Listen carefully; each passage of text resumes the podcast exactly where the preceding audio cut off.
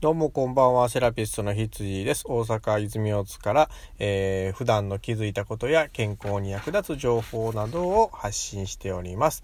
皆様、調子はいかがでしょうか？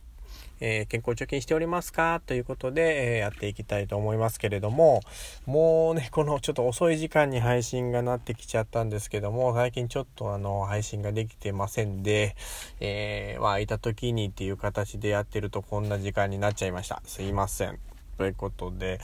えー、まあ早速ね、えー、喋っていきたいんですけれども、今日はちょっと気づいたことで、まあ認知症のね、えー、話ちょっとしたいなと思って、え配信させてもらいました。というのもですね、やっぱりあの、最近ちょっと認知症の患者がいましてですね、えー、っと、いましてですねというか、あの、ちょっとなりかけだなっていう患者さんがいてまして、やっぱりこの特徴をつかんでおいたら、えー、まあ皆さんのね、周りにおる、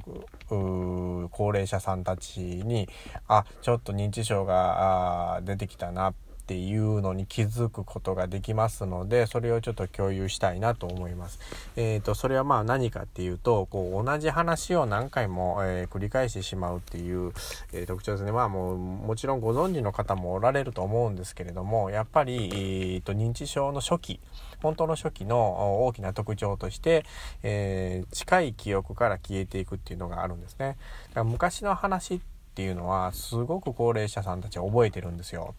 ちっちゃい頃の話とか学生時代の話とかね。まあえーと、旦那さん奥様の馴れ初めだったりとかそういうのはねスムーズに喋られるんですけれども、えーと、昨日の食事とか昨日話した内容とか、まあ、はたまた今朝喋った内容食べた、えー、ものとかっていうのが、えーともう半日経つとね忘れちゃうんですね。うん、だからそういうのをこう覚えていく訓練っていうのを普段からやるっていうのはとてもいいことだと思いますね。で物忘れが激しくなってくるとやっぱりそのそういう、えー、近いものを忘れる、うん、そしてこう同じことを何回も言ってしまうっていうことですね。それは近い内容話の内容とか消えちゃうので何回も喋っちゃうっていうのがもちろんあるんですね。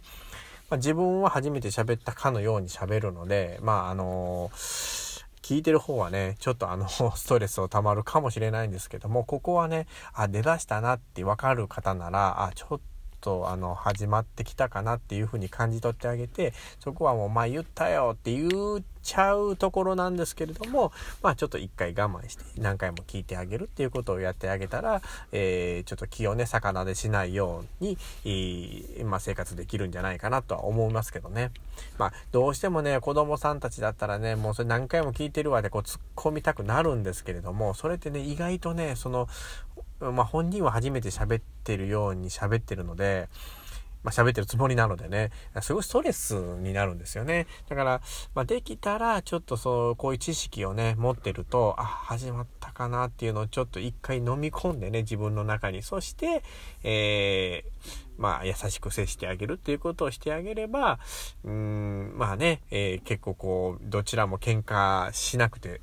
済むかもしれませんのでね、その辺はじゃあここのね、あの話を覚えてくれたらすごく嬉しいなと思いますね。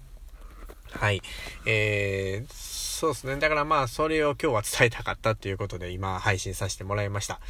うんまた今後ね、えっ、ー、と、普段のね、治療をしていく中とかね、まあ僕があの思ったことっていうのを随時配信して、えー、まあ皆さんにね、こういうことを覚えてたらいいよっていうのをちょっとこう共有したいなと思ってますんで、またよろしくお願いいたします。じゃあ今日はこの辺でね、えっ、ー、と、おしまいにしたいと思いますので、また次回よろしくお願いします。じゃあね、バイバーイ。